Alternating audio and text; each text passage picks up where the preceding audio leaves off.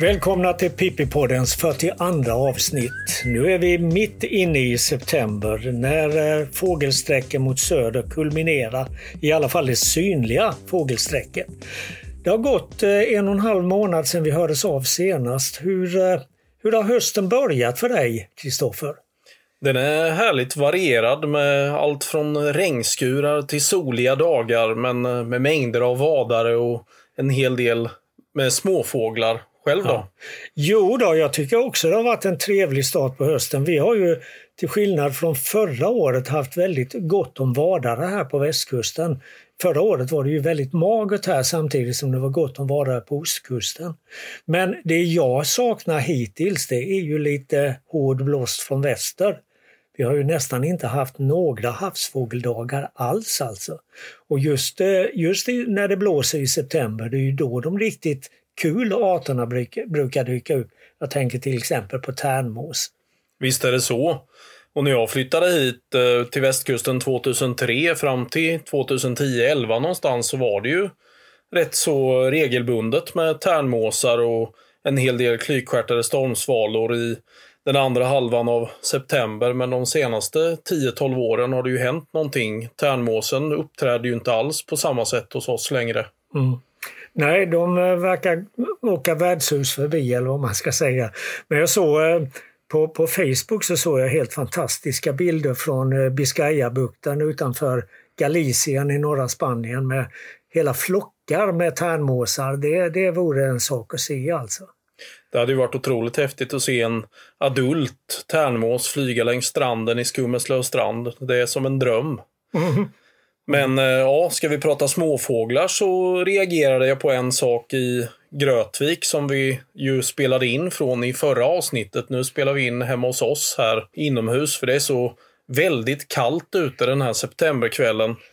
Men det var i alla fall att det började sträcka bergfinkar redan i slutet av augusti. Jag tror jag hade en bergfink 23 augusti redan och sen fyllde det på med en del bergfinkar där i slutet av augusti och det verkar ju ha varit rörelse på den arten, alltså även norröver, eh, mycket tidigare i år. Vi får väl se om det kanske blir en ny bärfinksinvasion, eller vad ska man tro?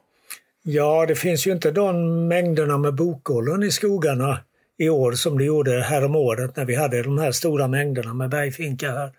Men eh, det här med bergfinkar i augusti, jag vill nog minnas att det Visst, det är ovanligt, men det är inte unikt alltså. Det, det har hänt tidigare att vi har haft en del bergfink redan i slutet på augusti. Mm. Men visst, det händer då och då, men inte varje år. Och sen en annan sak då som nu när vi ändå är inne på, eller nu när vi ändå har varit inne på vadare, är ju de här isländska rödspovarna som mer eller mindre invaderat Sverige.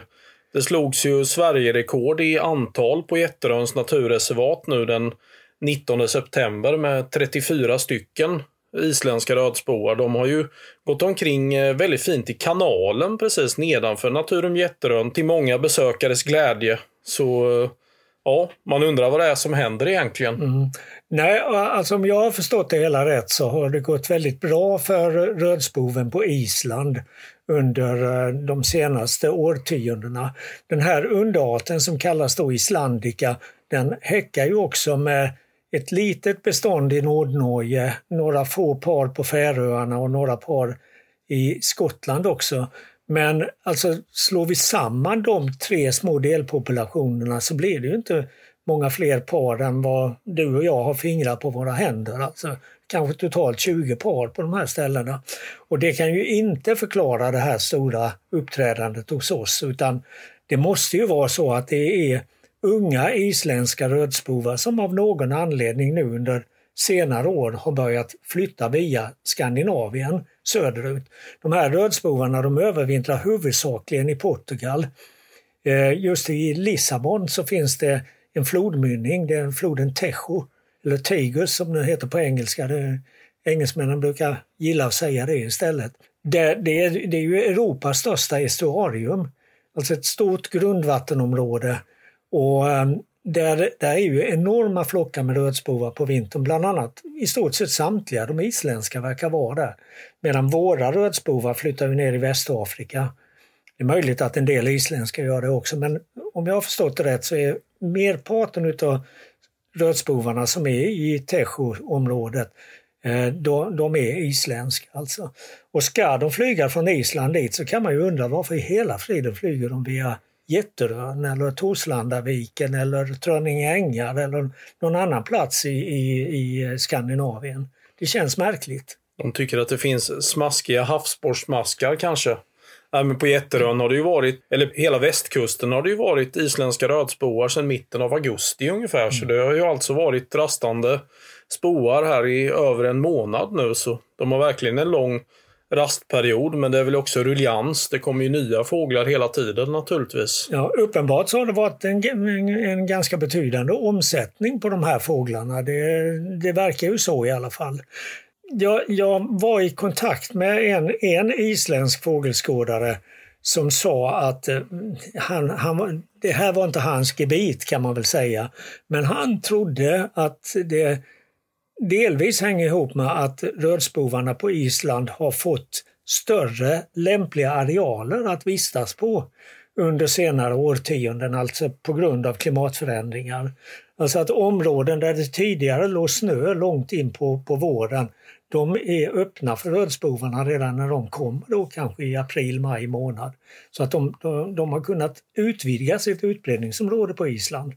Eh, det där återstår väl kanske att bekräfta men, men det är ju en, en möjlig tanke i alla fall att det, det kan vara en orsak till att det har blivit fler. För det går bra för rödspoven på Island alltså. Ja, det är annat än med vår rödspo som det inte går särskilt bra för. Nej, det gör det ju inte, höll jag på att säga, någonstans i Nordeuropa. Det går knackigt för rödspovarna i Sverige. Det finns ju en liten population av eh, vår rödspov även i södra Norge och, och det går dåligt i, i Holland. Ja, snart sagt överallt här uppe. Men de finns ju kvar i alla fall. Va? Och, eh, det, det, det, är ju en sån vacker och häftig fågel att se rödspoven. De är så extremt långbenta och långnäbbade och, och, eh, ja, och de, de, är vackra och de har ju ett fantastiskt spel också.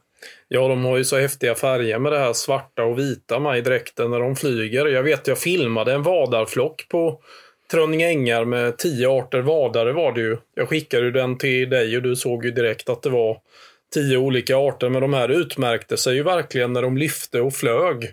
Mm. Innan kanske man bara såg att oj, där har vi en rödspå i flocken. Men sen när flocken lyfte med de här massor med vadare, då var det fyra rödspåar i flocken helt plötsligt. Ja. Ja, just de här kraftiga vingbanden och det här vitsvarta stjärten, det, det är som du säger, det är väldigt häftigt. Ehm, jag såg i ögonvrån på min hemmalokal, alltså i Långenäsviken utanför Halmstad, när jag var ute och gick en vanlig sån där lunchpromenad så såg jag något svartvitt som blinkte till. Och då lyfte det en sån här isländsk rödspo från en liten, liten strand och flög iväg och, och ställde sig på, på ett område med lite sandbankar. Och, och, mycket, mycket oväntat men, men inte så konstigt kanske ändå denna, denna höst när vi har haft en sån här ja, nästan invasion av rödspovar. Ja, de verkar så oskygga på något sätt, som att de inte har stött på människor tidigare, men det kanske är för att det är ungfåglar. Ja, det, det, det är nog snarare det att det handlar om oerfarna ungfåglar än att de skulle vara, vara, vara ovana vid människor, för de har säkert sett en del människor på Island också tror jag. Eh, men på tal om sådana här ovanliga uppträdanden så måste vi ju också nämna det som har hänt uppe i norr i Sverige i, nu på sensommaren med ovanligt stora mängder av både videsparv och blåstjärt. Och det där är ju två, också två arter som har, som har karisma tycker jag man kan säga.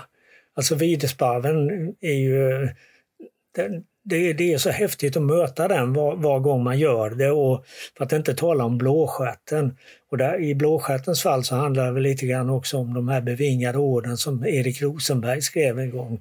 Om när det i vandren, i, ja, vad det var mer, så skulle man lyssna efter den sibiriska tajgans fågel blå.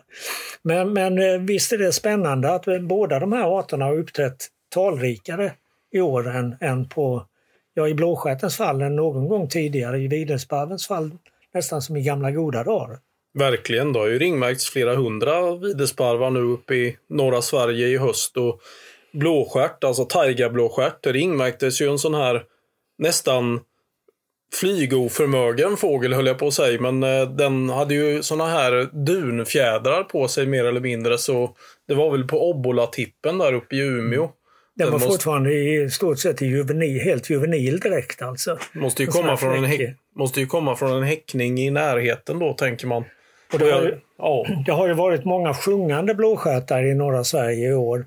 Och det går ju väldigt bra för blåstjärten i Finland också, där den har ökat ganska markant på senare, på senare årtionden och de allra senaste åren alldeles särskilt. Ja, det kan ju vara en av de vanligaste fåglarna på standardrutter i Finland om jag har förstått det rätt. Så det hade ju varit kul att byta ut den på våra standardrutter och ha lite blåstjärtar här nere. Det lär ju inte hända, men det som hade varit spännande en sån här höst med mycket videsparvar och blåstjärtar är ju att få de här arterna till västkusten. De är ju mm. jättesvåra att få in här.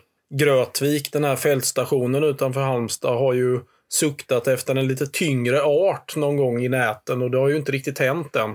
Vi har ju mycket annat att glädjas åt med massor med taigasångare och det ringmärks ju en hel drös med nattskärror i Grötvik varje år. Det är väl den bästa fältstationen i Sverige när det kommer till nattskärror. Det har ju ringmärkts en bra bit över 100 nattskärror där i år och på en ringmärkning fångade man ju åtta nattskärror det här året så det var häftigt.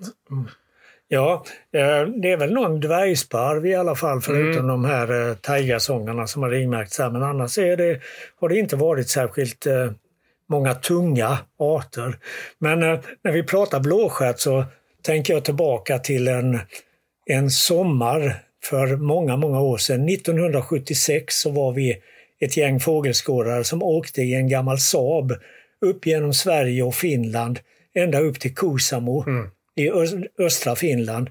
Och där var vi ute och gick kilometer efter kilometer, ja, nästan mil efter mil på ett bergsområde som heter Valtavara. Och vi lyssnade efter blåstjärt och vi letade och vi letade men vi hittade inga blåstjärtar. Till slut så träffade vi en finsk fågelskådare som sa att det var det sämsta året på länge för blåstjärt i Finland. De hade inte hört några blåstjärtar själva. Däremot så var det ett gäng fältbiologer från Lund de hade haft flera stycken blåstjärtar.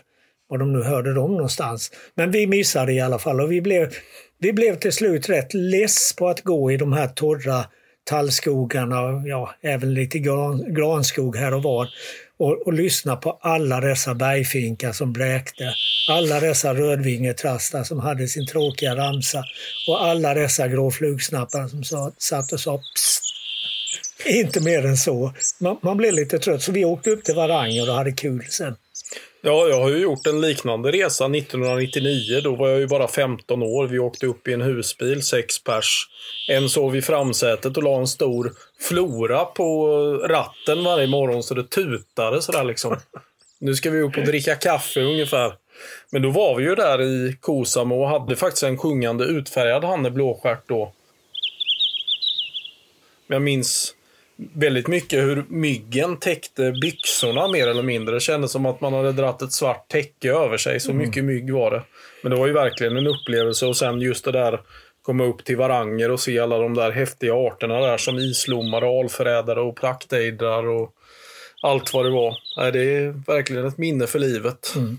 Och vi ska väl säga det om taigablåstjärten att det är ju en art som under 1900-talet spred sig västerut från Ryssland in i Finland och, och som också häckade första gången som känt var 1996 i Sverige. Och att den sen har fortsatt att expandera åt vårt håll. Och jag tror att det var väl någonstans 25-30 sjungande hannar som hördes i Sverige i våras. Mm. Sen när det gäller videsparven så kommer den ju också österifrån. Men den invandrade ju redan tidigare, kanske i slutet på 1800-talet till Sverige. Och när, när det var som mest videsparvar i Sverige så fanns den ju ända ner till allra nordligaste Svealand. Men sen så har den ju gått kraftigt tillbaka och man har ju bland annat misstänkt att det är den omfattande fågeljakten i Kina som är mm. orsak till detta. Videsparven hör ju till de arter som flyttar österut och, och som övervintrar i Kina. Alltså våra svenska videsparvar flyttar genom hela Sibirien bort till Kina. Så, eh, men det, det, är ju, det är ju som sagt det är karismatiska fåglar de här båda. Ja, och det får mig osökt att tänka på nu har jag ju börjat spela in lite läten här från balkongen hemma och det är ju trädpiplärkor och gulälor och stenknäck och det har varit gluttsnäppa och taltrast, eh, fladdermöss som hörs, biltutor som skriker, barn som skriker, katter som slåss och mjauar högt här på gården och dörrar som stängs och ja, ni hör ju själva. Grannar som bråkar. Nej, Nej. är, är, det, är det sån här nattlig inspelning som du ägnar dig åt? Eller? Ja, sån här knockmig då som vi haft eh, prat om tidigare i podden. Nocturnal Migration på engelska fast nattlig flyttfågel lätes inspelning ungefär på svenska. Men det är väldigt spännande men det tar tid att gå igenom och man ser de här så att säga i sonogram på datorn när man går igenom alla lätena så ser man där har vi någonting spännande så får man lyssna och så hör man någon rödhake eller koltrast eller någonting. Och så nästa inspelning kanske bara är kajor som tjattrar eller fiskmåsar som skriker. Men man letar ju hela tiden efter sådana här guldkorn. Mm. Kunna spela in eventuellt någon ortolansparv eller rördrom som, som Johan Lorentzon ja. gjorde. Ja, ja, det är lite spännande. Jag har en bekant nere i Portugal som spelar in på nätterna också. Han har ju hört en hel del fåglar som man inte trodde var regelbundna flyttfåglar i Portugal. Verkligen. Nej, och eh, jag har ju märkt här eh, i den här södra delen av Halmstad där vi bor i ett kvarter med mycket lägenheter ska man ju inte spela in mellan en fredag och lördag. Och kanske inte heller mellan en lördag och söndag men däremot vardagskvällar och vardagnätter funkar ju fint. Och den mikrofonen fångar ju upp de här träpiplärkorna och gulälerna väldigt bra ändå när det är tyst ute och inte blåser för mycket. Det ska ju inte regna heller. Men sen är det ju kul att följa den här övergången helt plötsligt. Oj! Nu hörde vi helt plötsligt taltrast här på mikrofonen. Då vet man ju att hösten har fortskridit lite mer. Likadant med järnsparv och när det kommer mer bergfinkar och bofinkar. Det blir mer att hålla koll på i den här lätesgröten nu när mm snart alla guläler och träpiplärkor har lämnat. På tal om annat än nattlig inspelning så tycker jag att det har varit rätt så mycket sena bivråkar i år som har sträckt ut. Häromdagen i Grötvik så var det ju nästan blandat ormvråk, bivråk om vartannat som mm. sträckte mm. ut ungfåglar. Ja, tidigt på morgonen så var det ju nästan bara bivråkar som kom. Sen eh, när det började bli lite tamik då, då kom ormvråkarna och tog över. Men eh, vi hade väl en, ja, mellan 25 och 30 bivråkar tror jag under några morgontimmar. Och dagen och innan ungfåglar. gick det väl 60-70 stycken tror jag. Ja, och det var ungfåglar, ja. rubbet alltså. För i Falsterbo verkar man inte haft något superår för bivråk heller i mm. år. Det kan säkert komma ner några till men... Man, det var ju egentligen var det ju nästan väntat med tanke på i alla fall förhållandena här i södra Sverige där vi under försommaren och större delen av sommaren hade väldigt lite getingar. Det verkar ju som att getingsamhällena fick aldrig någon skjuts i våras. Det var först nu på sensommaren som det började bli gott om getingar på vissa ställen. Ja, det har du nog rätt i när jag tänker på det. Mm. Men eh, det kan ju ha varit andra förhållanden längre norrut i Sverige. Bivråken finns ju i stort sett i hela det skogklädda Sverige och vi, vi får väl kanske över en del finska bivråkar här också som flyttar här förbi, så det, det, vet man ju inte. Men en annan sak, för att byta ämne sådär väldigt mycket, väldigt snabbt igen. Så du nämnde islommar från Varanger tidigare.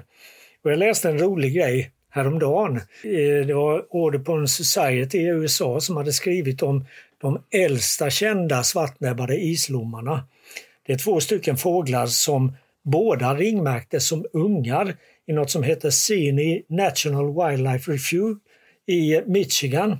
Och det var sommarna 1986 och 1987 som de här båda ringmärktes. Så de är alltså idag 35 respektive 34 år gamla. Och inte nog med det.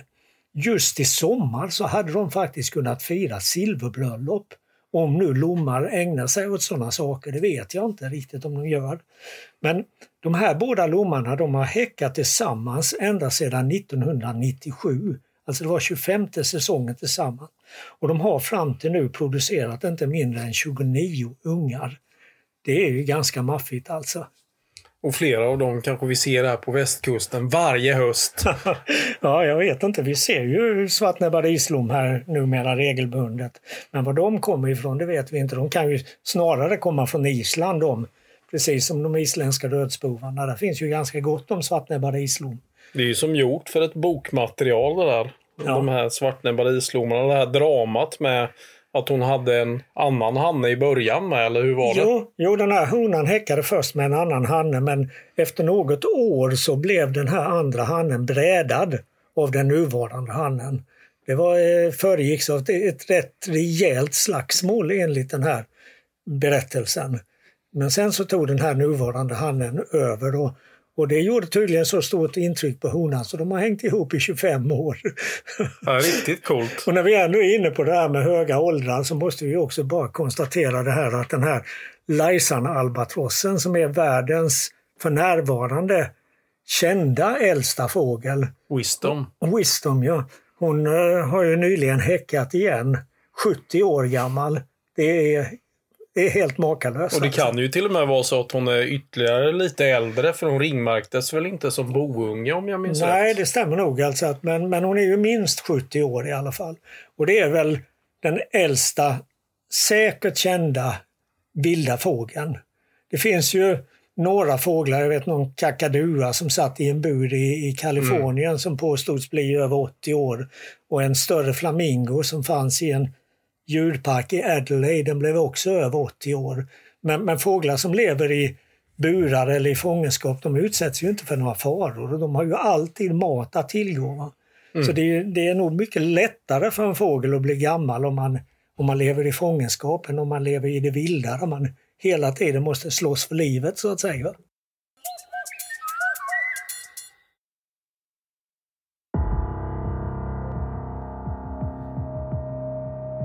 Det var fortfarande mörkt när jag kom ut på parkeringen den där morgonen. Jag skulle precis gå in i min bil när ett par strålkastare på en inkörande bil bländade mig. Bilen stannade och framrutan gled sakta ner på förarsidan. Där satt han.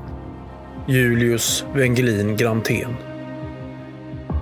Han tittade på mig på ett sätt som han aldrig hade gjort förut och sa du ska med mig. Det är dags att lämna det här ekorrhjulet nu. Utan ett ord satte jag mig bredvid Julius. Precis då började vinden blåsa hårt från sydväst på ett sätt som gjorde att de döda löven virvlade runt varv på varv högt upp i luften som girlanger i olika färger. Men våra jobb då?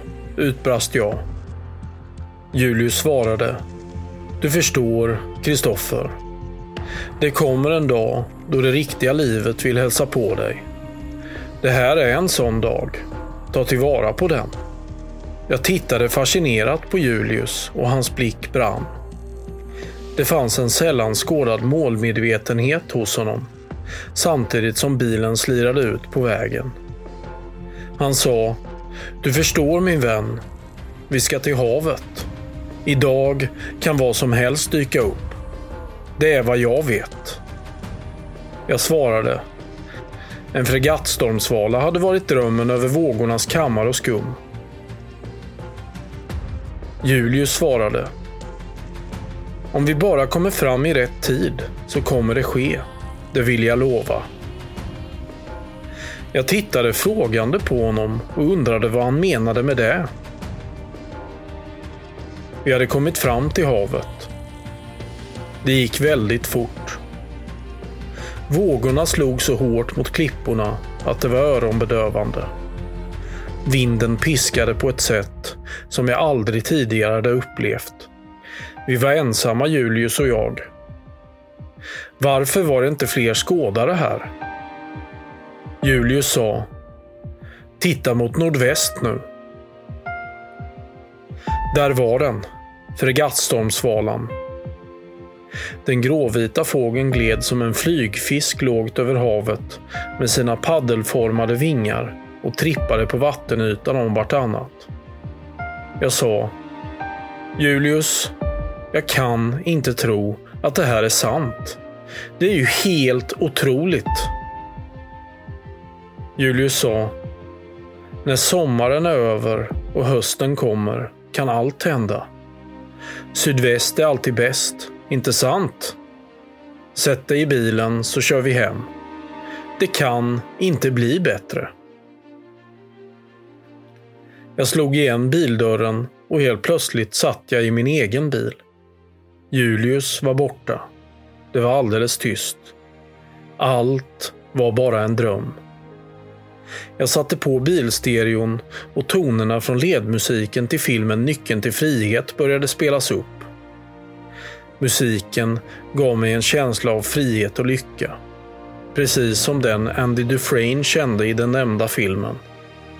Jag tror att drömmen handlade om ett parallellt liv som vi många önskar att vi kunde leva.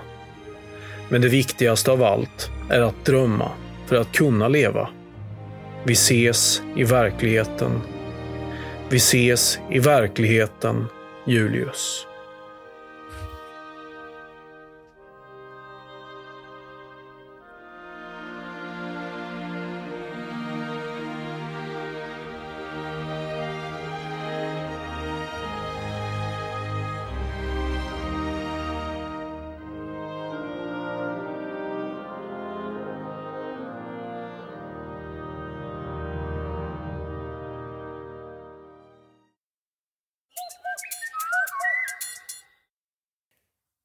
En sak som jag tycker har förgyllt det här med fågelskådandet det är ju faktiskt Facebook och andra sådana här sociala medier där man har kontakt med folk. Det kan vara både roliga grejer och lite allvarligare saker och, och man kan dela minnen och så vidare. Och det gjorde du här om dagen eller här förleden. Mm. Och då gällde det steppvipa och det är ju en alldeles speciell fågel. Men vad, vad, var det du, vad var det du kom ihåg? Ja, det var ju att en eh, gammal, alltså en adult steppvipa besökte Morupstånge, Korshamn 2011 eh, var det väl om jag minns rätt. Så det var ett tioårsjubileum nu då? Precis, och jag mindes det ju extra mycket eftersom jag var på tomt-SM hemma hos dig eh, och skådade fåglar, men det var mot slutet av den här dagen på eftermiddagen om jag minns rätt som den dök upp och då åkte jag och Anders Olofsson, en kompis dit. Och Fredrik Blomqvist som var med på tomt-SM hos dig. Han, han åkte på surströmmingskalas i Oskarström istället. Men han var ju rätt så nybakad fågelskådare på den tiden. Men han ångrar väl sig kanske lite än idag. Förlåt Fredrik. Men det, var, det är roligt det här. Men just steppvipa, det var ju ett sånt eh, unikt besök på något sätt. För att det var så oväntat just i september att ta den här gamla steppvipan här eftersom det är ju en art som minskar väldigt mycket globalt mm. överhuvudtaget. Så det var därför jag delade den här gamla filmen då som jag hade tagit med en symbianmobil, lite skakigt sådär. Den springer lite fram och tillbaka och det är lite pixligt så. Mm. Det går ju att få betydligt bättre filmer nu. Mm. Och steppvipa är ju intressant och ganska nyligen så fick jag syn på en artikel i Journal of Ornithology. Det var en intressant sammanställning av det arbete och den forskning som har pågått kring steppvipa. Och den här fågeln är ju som du säger påträffad i Sverige ett antal gånger trots att dess population har minskat ganska kraftigt under de senaste 50 åren. En gång i tiden lär det ha funnits häckande steppvipor på steppor från Ukraina i väster ända bort till västra Kina i öster. Men numera så verkar den vara begränsad till stepperna i centrala och norra Kazakstan. Och det verkar också som att den tidigare var ganska starkt kopplad till de stora jordarna av saiga-antiloper. Genom sitt betande så skapade antiloperna lämpliga öppna områden där steppviporna kunde häcka. Men i takt med att saigaantiloperna har minskat i antal och försvunnit från stora områden så har steppviporna i allt högre grad blivit beroende av betade områden kring samhällen och bosättningar. Och där verkar de också vara mer påverkade av predation från till exempel råkor, kråkor och fyrfotadjur. Innan den här nya studien presenterades så var inte så mycket känt om steppvipans övervintring. Det var väl belagt att den flyttade genom Mellanöstern Men uppgifterna om vinterkvarter i östra Afrika var gamla och kanske inte helt tillförlitliga. Det fanns också en del uppgifter om observationer i Pakistan och Indien vintertid. Men de här uppgifterna var få och också inte särskilt tillförlitliga. Men nu har man följt steppvipor genom att färgmärka individer och man har också använt satellitsändare och man har besökt områden med sådana här gamla osäkra historiska uppgifter. Mellan 2004 och 2015 så färgmärktes 150 adulta och nästan 1500 ungar på häckningsplatser i Kazakstan. Och I samma område försågs 29 adulta fåglar med satellitsändare under åren mellan 2007 och 2015. Och av de här så kunde senare 16 stycken bidra med data och totalt fick man information från 27 höstflyttningar och 13 vårflyttningar. Och det visade sig att de här fåglarna de valde endera av två olika flyttningsvägar. De allra flesta valde en västlig rutt genom Mellanöstern till vinterkvarter i västra Saudiarabien och framförallt i östra Sudan. Men sju fåglar flög en betydligt kortare väg genom Turkmenistan och Uzbekistan för att övervintra i Pakistan eller nordvästra Indien. Och de som valde den här östliga rutten de stannade och rastade i en dryg månads tid nära gränsen mellan två andra stanländer, Turkmenistan och Uzbekistan alltså. Medan de som valde den västra rutten de rastade betydligt oftare och också under kortare perioder. Och så gott som alla rastplatser som steppviporna använder, de ligger i uppodlade områden och områden också där det rör sig ganska mycket människor. Och människor har i de här länderna ganska ofta vapen med sig. Det visade sig också att fåglarna inte var särskilt åtstrogna på sina häckningsplatser. Det tror ju vi att de allra flesta fåglar återvänder till samma häckningsplats år efter år. Men det gör tydligen inte steppviporna. Tvärtom så kunde adulta fåglar flytta till nya häckningsplatser belägna upp till 300 kilometer bort från ett år till ett annat. Och det här är egentligen inte förvånande enligt forskarna eftersom steppvipan utvecklats till att häcka på nyligen betade eller brända områden inom annars ganska så homogena stora stepper.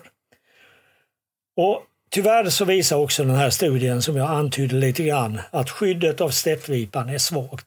Den jagas under höstflyttningen, särskilt i Syrien och Irak. Och varken arten som sådan eller deras rastplatser har någon form av skydd. Så det ser inte särskilt ljust ut för steppvipan. Vi får väl hoppas att det här, den här ökade uppmärksamheten kan leda till ett bättre skydd av den här fågeln. För det är ju en väldigt vacker och, och eh, eh, tri, trivsam fågel när man ser den. Ja, det är en otroligt läcker vadare. Det var ju också en sån här, verkligen minne för mig, där 1999 när det dök upp en steppvipa i Älvsbyn uppe i Norrbotten. Den var vi och tittade på på den här nämnda husbilsresan till Kosamo, Varanger med mera. Så mm. Sen var det väl säkert samma fågel som flög ner till Backamo flygfält i Bohuslän om jag minns rätt.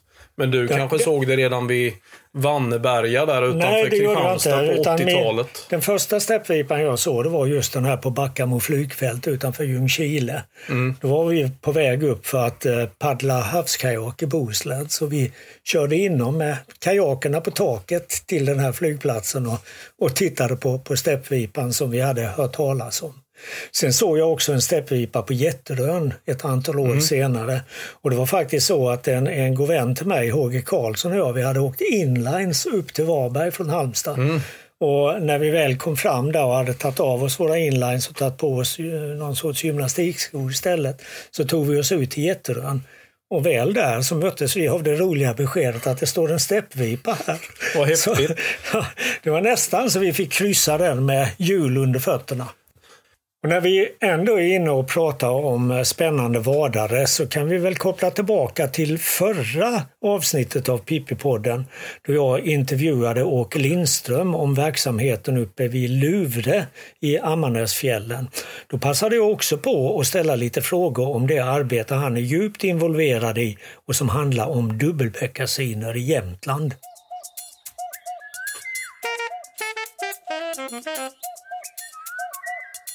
Men nu, var ju inte din vistelse i Ammarnäs nu de här senaste veckorna din första tur till fjällen i år. Du har ju varit uppe i fjällen tidigare, det vet jag för eftersom vi har pratat om dubbelbeckasiner för vår fågelvärld. Och du måste berätta lite grann om, om dubbelbeckasinen också. Var, var kommer den här fascinationen för denna art ifrån? Ja, eh, det, det stämmer. Vi har ju varit uppe i, var uppe i Jämtland och Eh, det var ju den trettonde säsongen. Vi började 2009 vi tog kontakt med Arnsjöns fågelstation och, eh, fick eh, god hjälp av dem att komma igång och, studera dubbelbeckasin. Nej, alltså varför vi började med dubbelbeckasin och studera den en gång, det var helt enkelt började med att vi fick en stor summa pengar av Vetenskapsrådet som ger ut forskningspengar för att studera flyttfåglar och det sammanföll med att de här helt ny teknik att kunna följa flyttfåglar med små små loggar som man sätter på dem. Så vi, satt, vi började egentligen i den änden. Jaha, nu har vi pengar och vi kan köpa loggar. Vad ska vi studera för någonting? Och eh, man kan ju, man kan, det är ju lätt att tro att man som forskare, då börjar du alltid med den rena, renaste fina forskningstanken och hur ska jag kunna föra den vidare? Men vi börjar lite i andra änden med att eh, vilken art känner vi inte till var de övervintrar någonstans? Och då fanns det kanske tio arter som som var uppenbara kandidater, fjällabb och fjällpipare och, och dubbelbeckasinen då. Så det var ju en spännande art att börja med och så visste vi då eh, lite grann att de hade de här lekarna och så hörde vi med folket på Arnsjön att jo men de kommer tillbaka till samma lek år efter år. Så det var ju den andra viktiga, viktiga saken. Och sen så var det ju inte helt oväsentligt att jag hade aldrig till dess sett varit på en dubbelbeckasinlek. Så jag tyckte det var ett utmärkt sätt att kombinera de här grejerna. Och vi hade ju... Även framstående forskare är människor alltså? Absolut, ja det, är, det, var, det var faktiskt lite roligt. Jag, var, jag blev inbjuden till eh, Max Planck institut nere i Sevisen i södra Tyskland och blev ombedd att prata om vår dubbelbeckasins-studie och eh, blev framförallt inför alla deras studenter och så och, och blev ombedd att berätta inte bara om de, liksom, de häftiga resultaten och det som man normalt läser i en vetenskaplig uppsats utan om alla hur vi tänkte när vi började, alla misslyckanden, ja, helt enkelt hur det är att vara en, att vara en forskare. Så att, eh, nej då för 17. Vi drivs också av eh, alla möjliga sorters drivkrafter som att få se en art för första gången. ja, och vad, vad har nu eh, studierna gett? Har ni lyckats kartlägga var de övervintrar och hur de tar sig dit? Ja, alltså vi hade naturligtvis också en känsla av att det skulle kunna vara, vi skulle kunna komma rätt häftiga saker på, på spåren, men vi hade ju aldrig kunnat drömma om att det skulle bli så här eh, fantastiskt helt enkelt.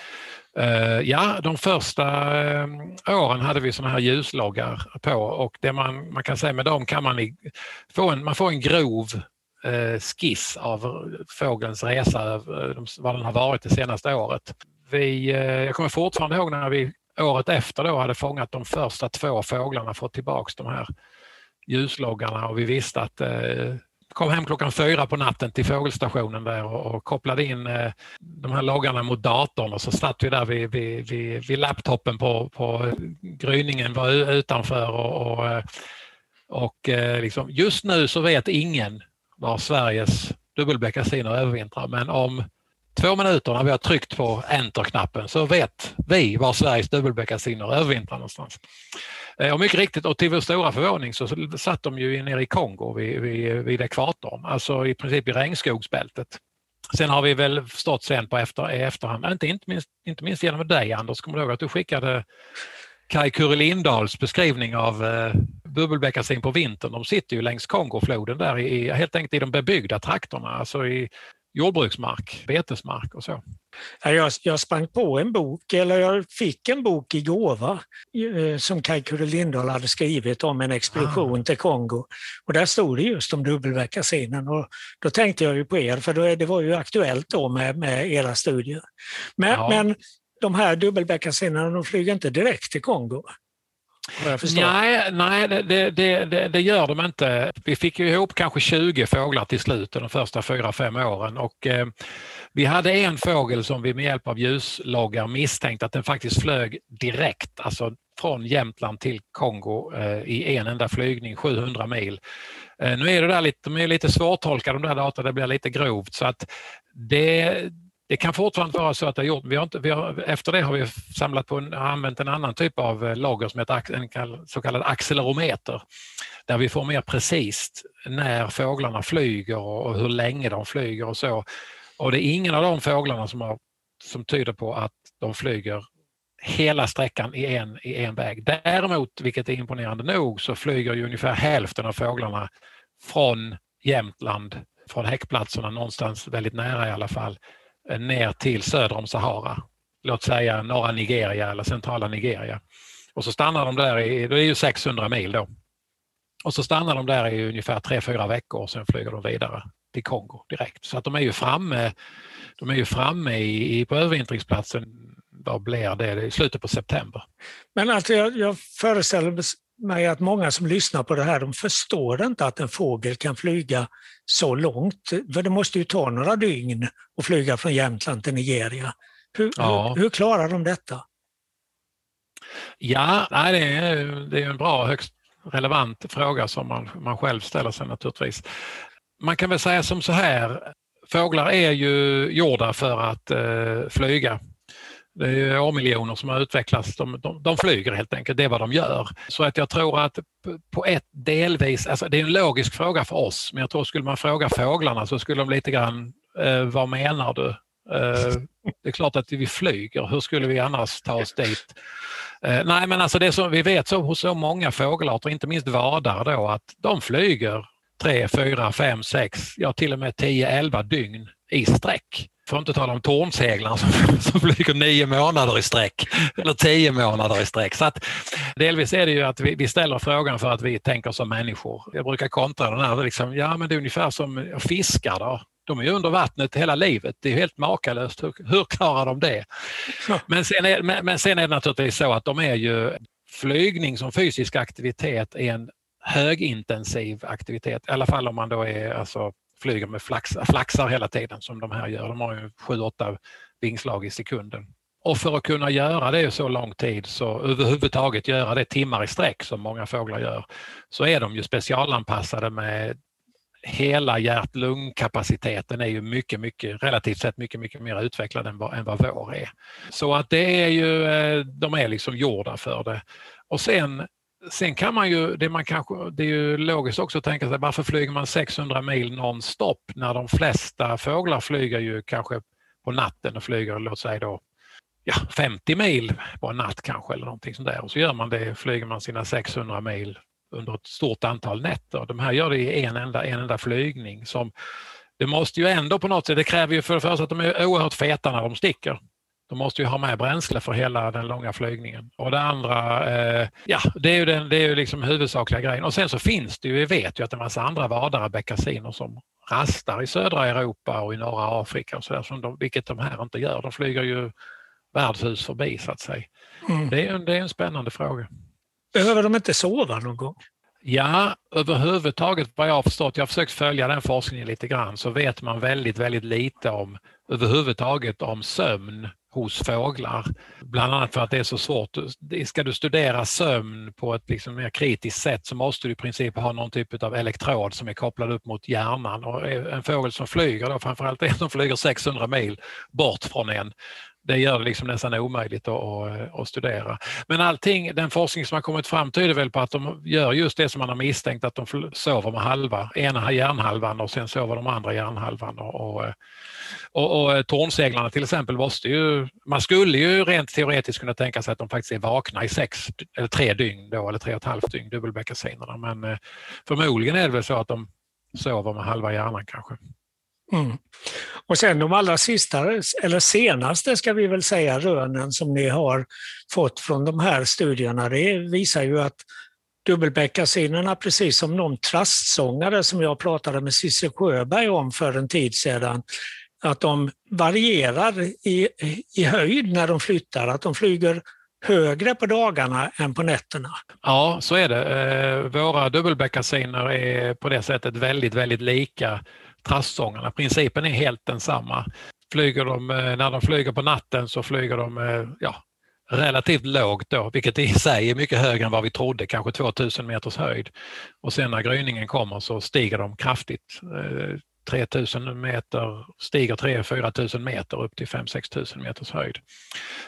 Man kan väl säga jämfört med trassångarna så är ju dubbelbeckasinerna ännu mer extrema. De gör ju det här tre dygn i sträck. Trassångarna gör ju det ja, bara inom citationstecken under ett, upp till ett dygn. Det var någon som tror jag flög kanske 36 timmar som längst. Våra fåglar flyger, dubbelbeckasiner flyger 80-90 timmar som, som längst. Så att, eh, de, men, men principen är exakt densamma.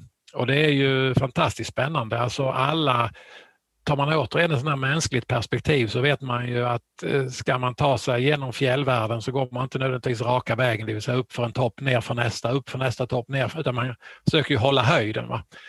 Och, och, så därför är det ju spännande, vad är det som gör att de, de byter höjd och, och kostar det inte en massa extra energi och så vidare. Så att det, är, det är mycket spännande att, att ta reda på. Ja, kan du bara förklara lite grann om varför de, varför de stiger när solen går upp? Mm. Vi har ju vi har tre, tre tänkbara eh, förklaringar som vi har fört, fört fram. För det måste, det måste vara någon faktor som varierar väldigt regelbundet med ljus och mörker.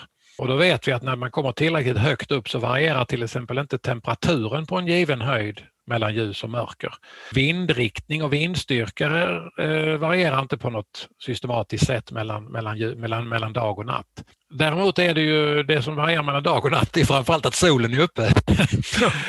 och, eh, det har ju olika direkta och indirekta effekter. Och det, det, det, första man kan tänka sig det är ju att eh, om fåglarna använder sin syn för att navigera i storskaliga landskapet. Ja just det, där är Afrika, då ska jag, då ska jag dit.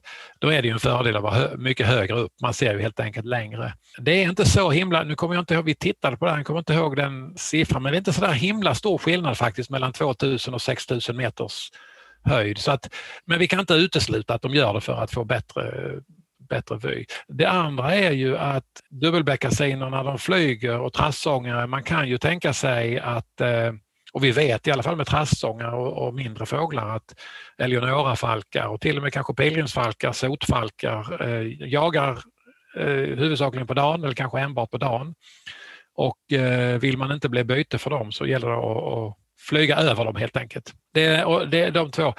Och de kan vi inte utesluta. Jag tror väl inte egentligen att någon av dem är de allra viktigaste förklaringarna utan den som vi tror mest på nu det är ju att, som jag sa tidigare, att flyga är hårt arbete och arbetar du hårt så producerar du mycket värme. Och man kan tänka sig att en fågel lägger sig på en flyghöjd där den kan eh, med lufttemperatur eh, i stort sett hålla sin kroppstemperatur konstant, alltså man, en, en luftkyld flygmaskin helt enkelt. Men det som händer när solen går upp det är att solen går upp och alla som har varit ute, eh, om det redan är varmt, om man är varm av att springa eller om det är varmt bara i lufttemperaturen, så blir det, kan det bli ganska outhärdligt om solen dessutom gassar på en. Det vi ser som en möjlig förklaring i alla fall det är att de, de, eh, de stiger alltså väldigt mycket högre upp för att kyla sig för den extra värme som, som solstrålningen skapar. De mm. kompenserar alltså solstrålningen med att stiga upp i ett kallare luftlager? Ja, precis. Exakt. Det, det, det, är vår gissning, men, men vi har ju inte det, det, Jag hoppas att någon som har eh, mer tid än jag att lägga på detta ska kunna börja mäta de här sakerna, hur mycket just på, på värme, värmeväxling och sånt hos, hos fåglarna när de flyger i solljus respektive i, i, i mulet och sådär. Så att det, det är svårt och det som är det svåra är att det, det, man tycker man kunde göra beräkningar men det, vi har liksom ingen aning om hur mycket fjäderdräkten isolerar, eh, skyddar mot solstrålning eller inte och, och sådär. Så att, ja, det är lite komplicerat. Jag kan det inte i alla fall.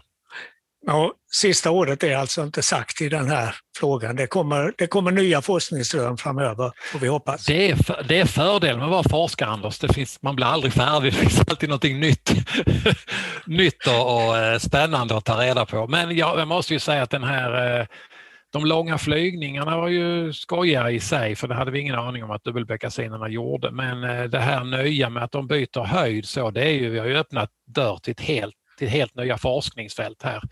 Och jag är helt säker på att det kommer, det är inte så att dubbelbeckasinen och trassångaren är unika utan fåglar som flyger både natt och dag. Jag skulle bli väldigt förvånad om man inte hittar detta på många, många fler arter Och då blir det ju enklare att börja göra jämförelser och börja testa de här hypoteserna. Till exempel om vi vet att de flyger över, ut över oceaner och gör likadant, då kanske vi kan misstänka att då är det inte falkar eller eh, sånt som driver upp dem utan då är det någonting annat.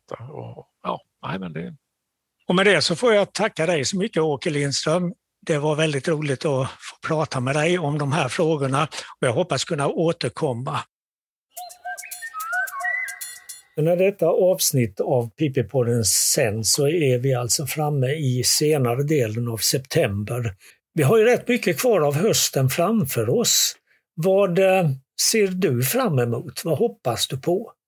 Jag ser fram emot att gå igenom en liten eh, park eller någonting och så hör jag en taigasångare som lockar. Då vet jag att nu, nu är det höst på riktigt. Eller en ringtrast som hoppar fram. Det är sådana där arter som man alltid vill se varje år. Jag hade en upplevelse med en stepphökshanne häromdagen. Jag stod och väntade på den i över tre timmar, att den skulle komma närmare.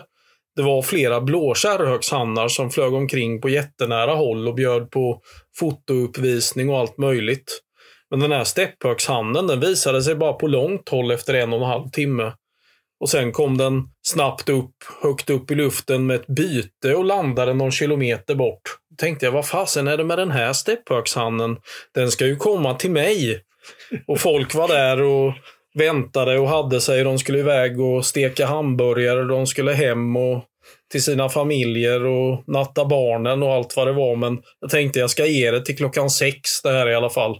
Så kommer helt plötsligt som ett vitt spöke flygandes över fältet och sätter sig bara kanske hundra meter ifrån mig och bara sitter kvar där. Ja, stepphöken. Jag blev bönhörd. Det är ju sådana mm. grejer man vill ha. Just det där när man är ensam kvar också. Man kunde filma lite och sånt där.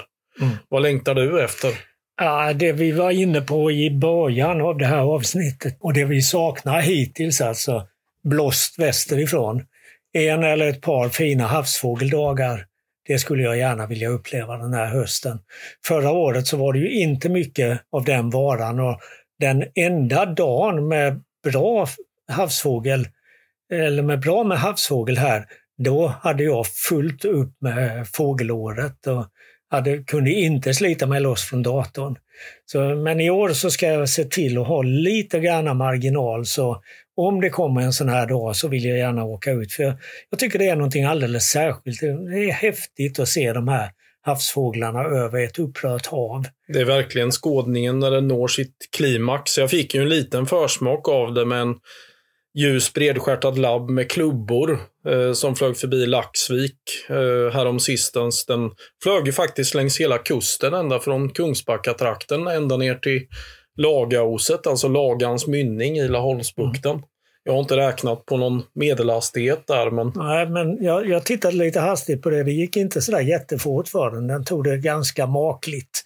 Mm. Vilket bredstjärtade labbar ofta gör, tycker jag. Alltså. Ja.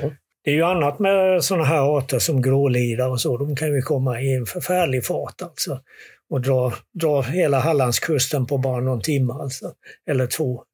Men ja, det, det är det jag ser fram emot och hoppas på att vi ska få åtminstone några bra havsfågeldagar i höst. Men gärna lite ostvindar och nedfall av små tättingar också så man kan leta vingband och roliga sparvar och piplärkor och stenskvättor och allt vad det är. Jag tycker senhösten här i Halland, ja egentligen i hela Sverige, är ju otroligt spännande när det bara är några få fåglar kvar och det kan hittas nästan vad som helst. Men vi ska ju inte glömma de vanliga fåglarna heller. Det är väldigt mycket rönnbär på träden i år. Vi får väl se mm. vad det innebär. Mycket ekollon också. Det kan bli eh, ett bra sorkår i södra mm. Sverige i vinter och kommande vår och då kanske vi kan se fram emot en ny lappuggle vår här i södra Sverige. Vi hade ju ett fantastiskt lappuggleår förra året och den, den fågeln hör ju till det mest karismatiska av alla fåglar. Alltså. Ja, det trodde man ju inte att man skulle säga för 20 år sedan att lappugglan är en halländsk häckfågel. Nej, men eh, det, det, var den som sagt förra året och i år så har det varit något enstaka par i alla fall som har häckat här i södra Sverige. Men det har ju varit ont om gnagare i år så de har inte haft några stora kullar de få lappugglor som har häckat där. Men vi har alltså en hel del att se fram emot, trots att hösten är ganska långt gången nu. Och om vi inte har något att se fram emot sen så har vi ju alltid varandra. Redigering av Frida Nettelblatt. Pippi-podden produceras i samarbete med Studiefrämjandet.